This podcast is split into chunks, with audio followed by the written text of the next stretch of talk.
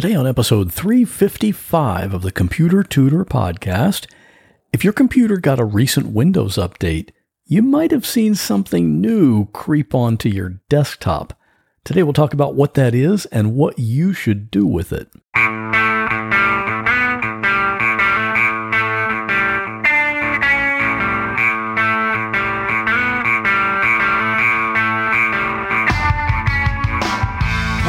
Another episode of The Computer Tutor tips, tricks, and advice from a computer pro without all the tech talk. And now, here is your computer tutor, Scott Johnson.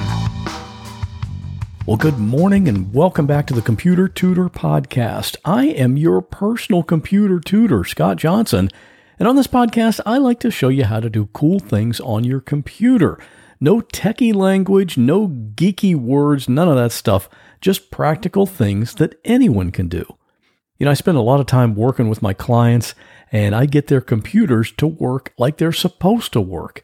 You know, and the weird thing is, in a lot of cases, when I get done with the computer, it's not as good as new. It's a lot of times much better than new because it has one of those new super fast solid state drives.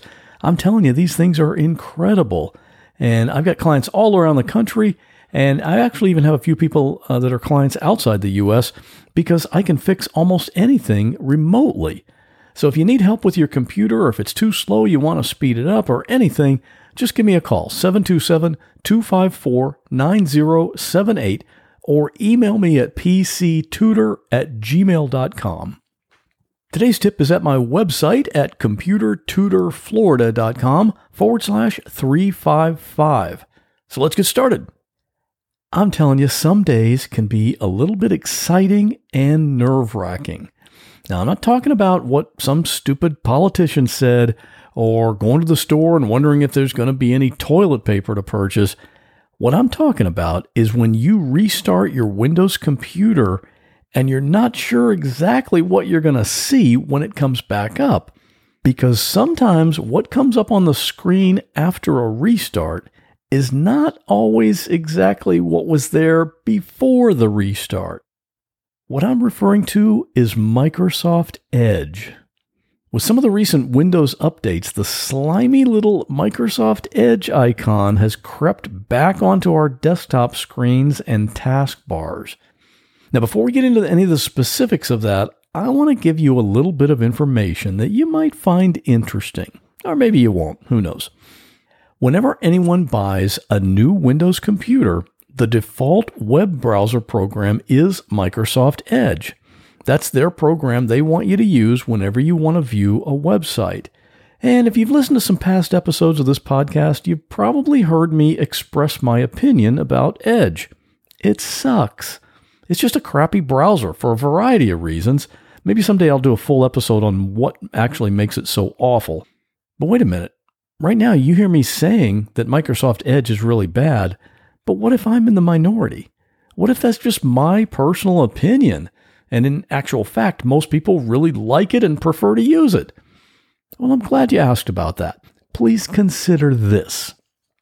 As I mentioned, right now on every single new Windows computer, Edge is set to be the default browser, and it's been that way for five years, ever since Windows 10 was fully released. So if you think about this logically, you'd think, well, someone gets a computer and Edge is already set up there as the default browser. So considering the fact that some people are lazy and just don't want to bother hmm. changing it, and other people don't really know how to get a different browser, a better browser such as Chrome or Firefox, you'd have to assume logically that most likely most of the Windows computers around the world still have Microsoft Edge as their default browser, right? No, that is not right. At the time I'm recording this, which is September 2020, guess what the percentage of computers worldwide still use Edge as their default browser? 50%? No. 40%? Nope, still too high. It's not 30%. It's not 20%. It's not even 10%. Only 7% of computer users worldwide use Edge as their browser. Now, how many do you think use Chrome as their browser? Well, that's currently 70%. So, what does this tell us? It means that the vast majority of people, when they get a new Windows computer, one of the first things they do is to find a different web browser, such as Chrome or maybe Firefox, and they install that and make it their default browser.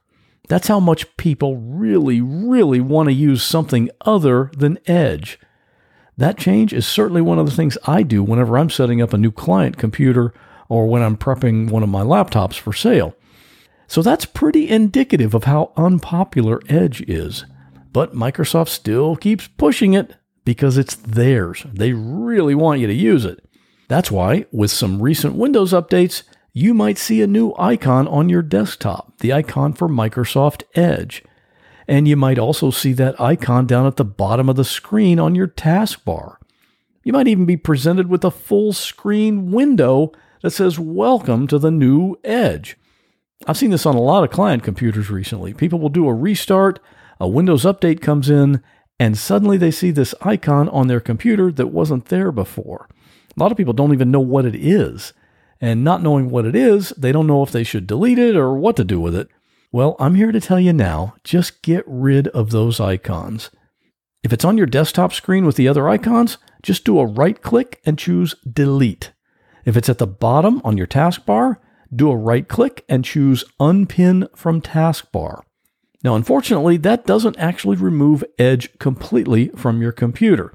It's part of Windows 10, so getting rid of it completely is complicated. I'm actually not even sure it's possible. But it doesn't matter. At least you can keep it from cluttering up your desktop and taskbar, and you certainly never need to use it. I know I sure don't. And on my other podcast right now, I actually have two stories in one episode. Last Friday was September 11, and it was the 19th anniversary of the 9 11 terrorist attacks here in the U.S. Those happened in New York City, at the Pentagon, and in Shanksville, Pennsylvania. For this podcast episode, two people will tell their individual story of what happened to them that day. Lori worked at one of the Twin Towers buildings, and Joe was a New York City firefighter. You can hear those stories on my other podcast called What Was That Like?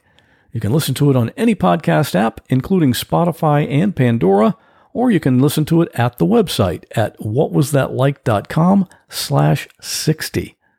And you know, if you want to, you can contact me. You can email me real easily at pctutor at gmail.com, or you can call my podcast voicemail line. That number is 727 386 9468, and you can leave a recorded message there anytime, day or night. And that'll do it for this episode, but I'll be back here in two weeks with another computer tip. Well, that wraps up this episode of the Computer Tutor Podcast. I hope you enjoyed it.